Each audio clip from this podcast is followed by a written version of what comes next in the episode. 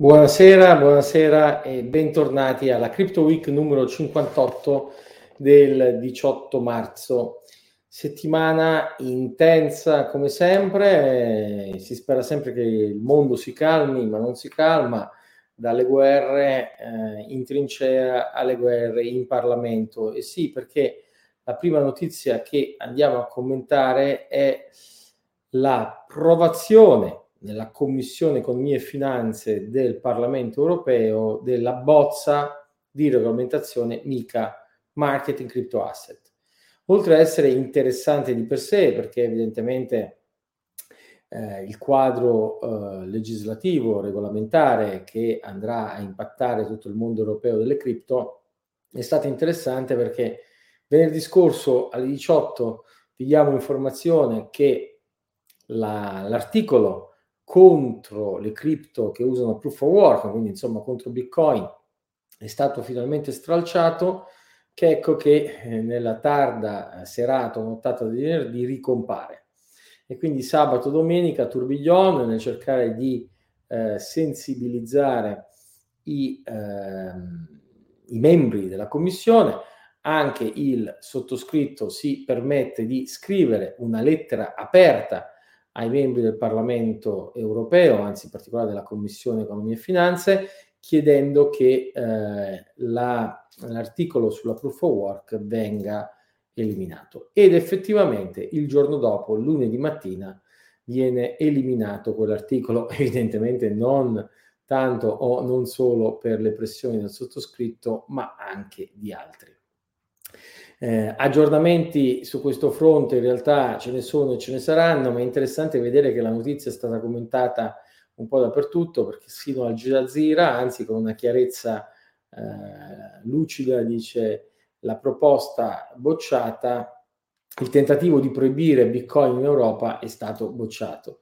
E alla stessa maniera eh, esulta invece eh, Coindesk nel dire che la regolamentazione europea è a un passo dall'approvazione, sì, perché adesso il prossimo passaggio è proprio la votazione del Parlamento europeo.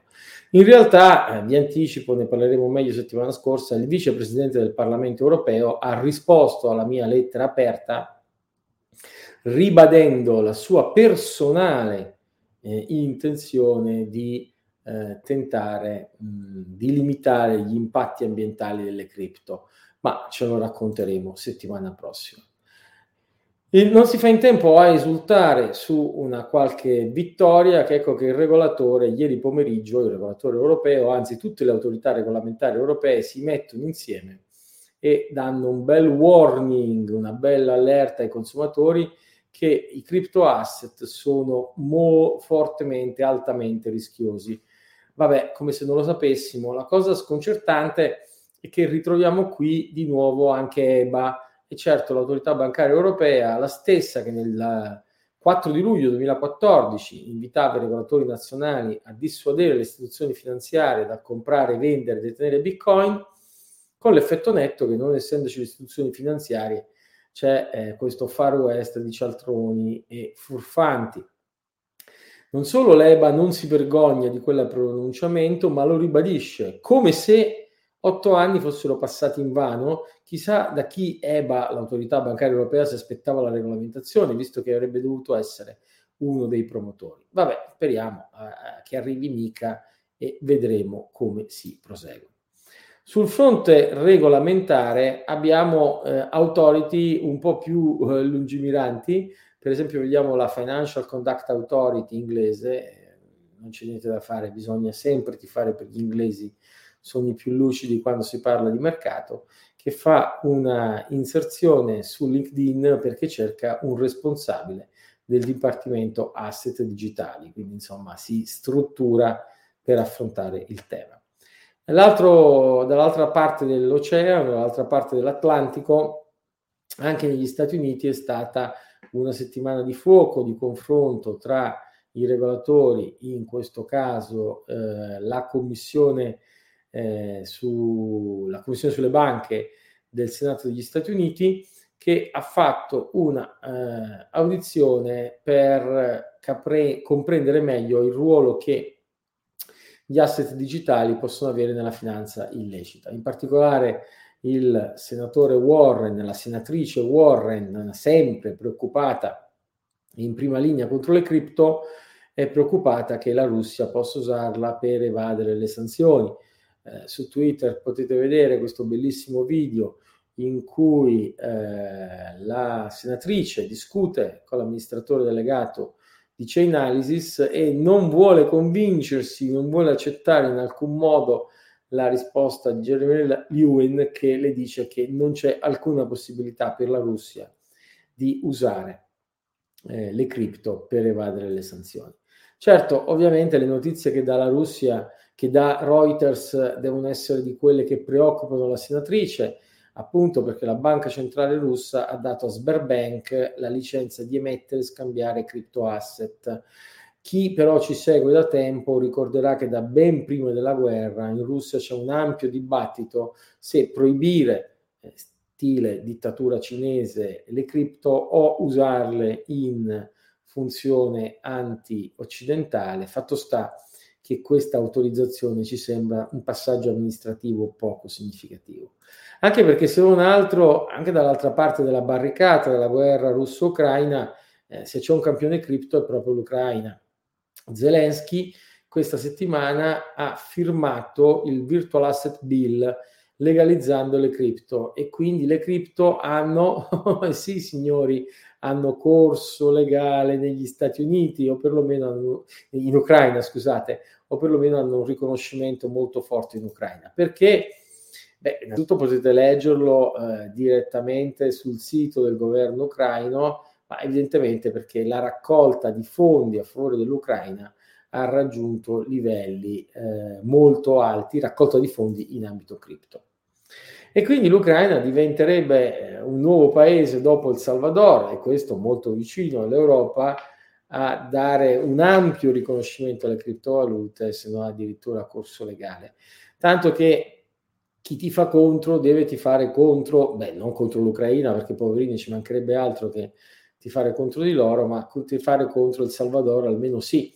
Financial Times non risparmia questa settimana un velenoso articolo sul lancio del Bitcoin Bond di El Salvador, eh, dicendo che se questo lancio del bond fallisce è la fine dei progetti Bitcoin del Salvador. Sì, perché eh, il Fondo Monetario Internazionale le ha provate tutte a dissuadere El Salvador dal dare corso legale ai Bitcoin, minacciandolo di fatto di non aiutarlo finanziariamente, dovesse venire fuori che adottando Bitcoin eh, El Salvador riesce ad avere supporto internazionale per conto suo senza l'aiuto del Fondo Monetario Internazionale sarebbe una notizia strepitosa. È insomma un braccio di ferro. Nel frattempo il Fondo Monetario Internazionale non sta con le mani in mano e chiede all'Argentina di scoraggiare l'uso di Bitcoin. Lo potete leggere anche su Coindesk. Ehm, sostanzialmente il congresso argentino approva un accordo sul debito fatto col Fondo Monetario Internazionale, ma è costretto per questo a eh, introdurre una clausola che scoraggia l'utilizzo delle cripto e quindi insomma come vedete il braccio di ferro tra Fondo Monetario Internazionale e Paesi in via di sviluppo è se volete il nostro aiuto non flirtate con Bitcoin. Altri regolatori, altre aree geografiche, in questo caso siamo in Canada e il Canada fa un accordo con l'MIT, con il Massachusetts Institute of Technology, annunciando una collaborazione sul contante digitale di banca centrale. Chi conosce eh, l'MIT e in particolare tanti bitcoiner sono familiari con l'MIT per la presenza, se non altro, del Bitcoin Lab, di uno dei migliori Bitcoin Lab al mondo all'MIT, sanno che l'MIT da sempre flirta molto con l'idea di central bank digital currency e evidentemente non trovando udienza sufficiente, negli Stati Uniti eh, ha trovato questa volta sponda eh, nella Bank of Canada. Problemi con i regolatori li ha, come sapete, Binance, li aggiorniamo costantemente su questa soap opera, ma questa puntata è eh, favorevole a Binance, la quale trova finalmente ospitalità in paesi, oddio, un po' precari dal punto di vista del diritto. eh, e quindi eh, diventa la prima azienda ad avere una Virtual Asset Service eh, License in eh, Dubai e poi, visto che si trova, si fa dare una licenza anche dal Bahrain, non proprio stati democraticissimi, e infine eh, Zhao annuncia che Binance eh, sta valutando l'acquisto di banche e payment processor in Brasile. E sì, avendo problemi con le banche, cosa di meglio per Binance che comprarsene una magari appunto in un paese in via di sviluppo? E insomma, come vedete, poi alla fine i corsari, se riescono a fare tanti, ma tanti soldi nel caso di Binance, poi riescono anche forse a trovare un aggiustamento ai loro problemi con il regolatore. Cambiamo argomento e parliamo di NFT. Eh sì, perché questa settimana Zuckerberg ha annunciato che a breve gli NFT arriveranno su Instagram. Come sapete, gli NFT sono già in qualche modo disponibili su Twitter, insomma, potete metterli come eh, vostro avatar se avete un NFT certificato da OpenSea Oppure chissà, magari verrà riconosciuta anche l'altra piattaforma che fa concorrenza a OpenSea, che è Rarible, e che questa settimana ha eh, annunciato eh, di avere la disponibilità degli NFT anche sulla piattaforma Polygon. E quindi supera OpenSea, supera OpenSea, la quale resta prioritaria in termini di volumi eh, mensili mh, mm, e settimanali di scambio, ma che è su solo tre piattaforme. Sì, perché voi dovete tener conto che il vostro NFT è univoco, ma univoco per modo di dire, anzitutto è univoco su una certa piattaforma come Rarible o come OpenSea. E poi perlomeno queste piattaforme cercano di stare un po' su tutti i layer one per fare in maniera di, eh, che il vostro NFT sia unico anche non solo per piattaforma ma anche per layer. Vabbè, grande confusione, ma il mondo ama questi NFT e quindi vedremo.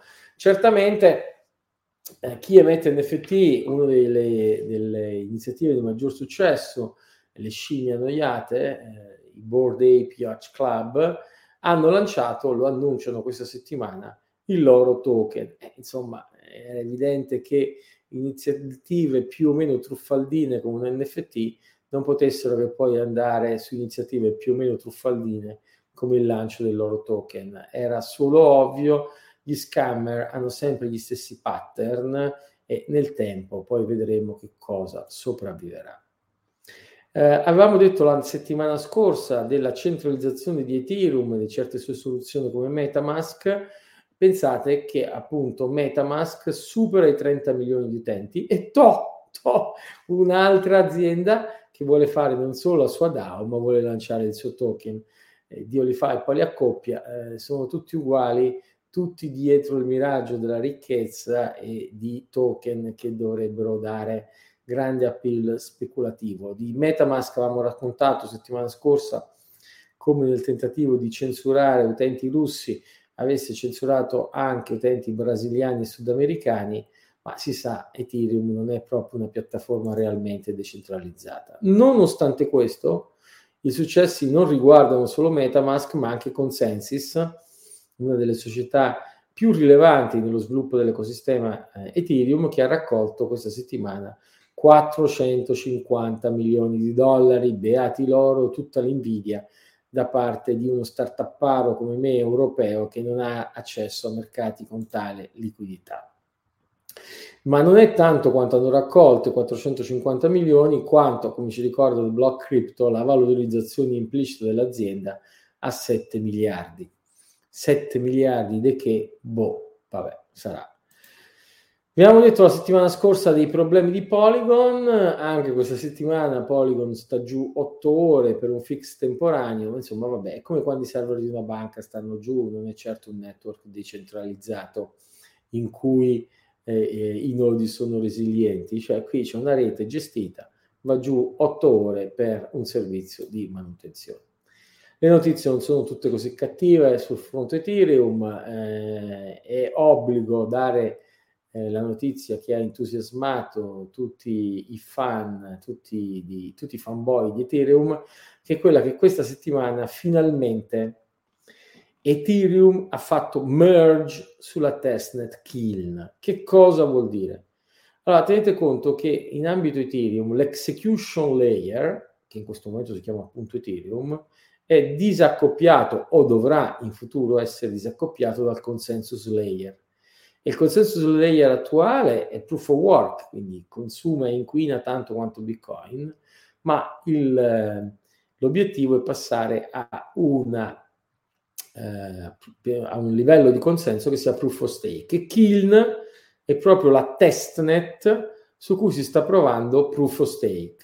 Quindi che cosa vuol dire che Ethereum riesce a fare il merge sulla testnet di Kiln? Vuol dire che in ambito sempre testnet, quindi non ancora operativo, ma eh, il layer di consenso proof of stake di Kiln eh, riesce a supportare, parrebbe, il, l'execution layer di Ethereum. Vedremo, vi ricordiamo che l'appuntamento per Proof of Stake viene rimandato da 5 anni, a novembre scorso è stato rimandato a giugno prossimo, vedremo a giugno che cosa ci sarà. Di sicuro la Ethereum Foundation annuncia eh, con grande soddisfazione il raggiungimento di questo risultato. E sì, perché ricordatevi sempre che Ethereum ha una foundation, che quindi fa comunicazione, che quindi fa marketing, che quindi fa PR. Se vi domandate perché Ethereum su certi circoli è più simpatico e più popolare di Bitcoin, beh, la risposta è quella perché ha del marketing professionale alle spalle. Ci avviamo alla conclusione delle notizie di questa settimana con i soliti approfondimenti eh, di tipo eh, tecnologico. Un articolo che volevamo rimandare, eh, volevamo rimandare perché in qualche maniera vorremmo vedere l'evoluzione di questa serie di articoli, ma poi conoscendomi mi sono detto finisce che me la perdo, che me ne dimentico, chi ci segue merita invece di eh, valutarlo e poi mi ricorderete voi più avanti, tra qualche settimana, se la serie è stata interessante o meno. Aditya, eh, Aditya Rana promette di eh, analizzare il Bitcoin Paper e quindi nella sua prima puntata parla proprio di prerequisiti e dell'abstract del paper, potrebbe essere tutto sommato un tentativo interessante di lettura di un articolo tecnico, ma la cui rilevanza non solo nella storia della tecnologia, ma probabilmente anche della moneta e dell'umanità avrà, eh, sarà sempre più riconosciuta e quindi provate o proviamo a leggerlo insieme a Editiani Rana. Eh, la settimana tecnica lato Bitcoin eh, prosegue con le discussioni su i nuovi eh, operatori da includere in Bitcoin Script per rendere un linguaggio più versatile, in particolare l'attenzione in questo periodo è tutta centrata sullo sviluppo dei Covenant o addirittura, perché no, altri linguaggi di scripting. Ma chi ci segue con più costanza si ricorderà che in passato abbiamo parlato di Simplicity, questo linguaggio di scripting che vorrebbe o potrebbe in futuro affiancarsi a Bitcoin Script, questa settimana Anthony Towns sulla mailing list di Bitcoin ha proposto una variazione di Kia Lisp, cioè un dialetto Lisp originariamente disegnato per l'altcoin Kia e che potrebbe essere usato da Bitcoin. Insomma, Bitcoin nel suo processo di ossificazione, cioè nell'impossibilità di cambiare il layer 1, un po' come oggi è impossibile cambiare TCP/IP, però secondo la lungimiranza del suo creatore Satoshi Nakamoto affida al linguaggio di scripting potenziali evoluzioni in futuro. E sì, perché almeno l'adozione di nuove funzionalità in ambito di scripting non è obbligatoria per tutti gli utenti e chi li adotta rischia se quelle funzionalità funzionano bene, ma non danneggia la stabilità della rete è, un, è una diversità profondissima nel modo con cui Bitcoin gestisce in qualche modo il suo sviluppo tecnologico. Eh, prima di chiudere eh, mi piace segnalare un paio di opinioni, una di Elon Musk che con i suoi thread, eh, con i suoi tweet, scusate, fa sempre molto rumore, eh, in un dibattito con Saylor, l'amministratore delegato di ehm, MicroStrategy, Parlando di inflazione, Elon Musk chiarisce che in generale per combattere l'inflazione lui suggerisce di possedere cose fisiche come una casa o azioni in aziende di cui, dei cui prodotti abbiamo fiducia. meglio eh, questo, quindi immobili e eh, azioni, piuttosto che dollari. Ma poi chiarisce, io comunque possiedo e non vendo i miei bitcoin, i miei ethereum e i miei dogecoin, quindi come strumenti di inflazione anche questi. Grazie Elon di avercelo fatto sapere. Uh, un'altra opinione che troviamo interessante, che merita di essere ascoltata, è quello di Edward Snowden, il famoso whistleblower che in qualche maniera è ricercato dagli Stati Uniti, che spiega questa settimana in una intervista online perché i governi vedono nel mondo cripto una minaccia. Andate ad ascoltare Edward Snowden, è sempre interessante. Se poi sui temi cipher o eh, sui temi di sicurezza avete degli interessi, beh, mi fa piacere questa settimana segnalare la nascita del sito Guerre di Rete. Eh, magari alcuni eh, si ricordano la mailing list di Carola Fregiani guerre di rete, la principale esperta di cyber security in Italia. Bene, Carola si è messa insieme ad altri, a Enrico Ferraris, a Federico Scalco, a Gerardo Di Giacomo, a Giovanni Mellini, a Patrizio Tufarolo, per dare vita a un sito. Non mancate di seguirlo se vi interessano i temi di cyber security. Mi fa invece piacere, come amministratore delegato di CheckSig, annunciare oggi, comunicato di stampa appunto nuovo di zecca, che CheckSig è la struttura, anzi l'infrastruttura tecnologica di connettività ai mercati cripto che consentirà ai clienti di Tinava, la fintech eh, di banca eh, profilo, di offrire eh, le compravendite in cripto. E sì, eh, CheckSig resta una società che ai suoi clienti, eh, high net worth, no? le persone ad alta patrimonializzazione, offre fondamentalmente custodia, ma anche compravendita tramite il nostro brokerage desk, ma anche supporto nell'essere in adeguatezza fiscale, ma anche formazione. La Crypto Week è uno dei momenti magari non di formazione, ma di informazione. Per i nostri clienti istituzionali, ovviamente, oltre a offrire custodia professionale offriamo anche eh, l'utilizzo della nostra piattaforma di execution multi-market e multi-coin. Leggete il comunicato stampa se vi interessano questi argomenti.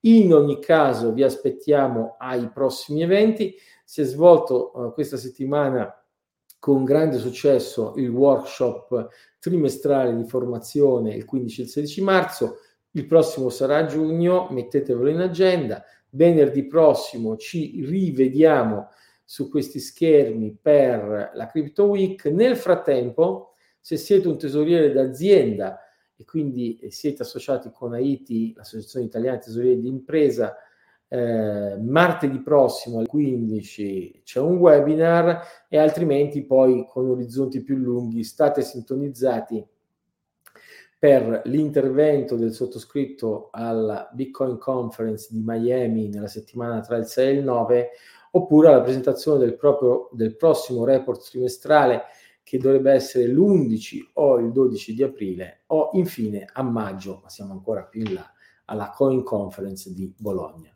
Io vi ringrazio per l'attenzione sempre preziosa, non vedo domani questa settimana, però vi chiedo come sempre di fare like, di diffondere questo video, di seguire i social di CheckSig, quindi abbonatevi, iscrivetevi ai link che vedete sotto, seguiteci su LinkedIn, su Facebook, su Twitter, su YouTube per non perdervi nessuno dei contenuti informativi e formativi che rilasciamo periodicamente.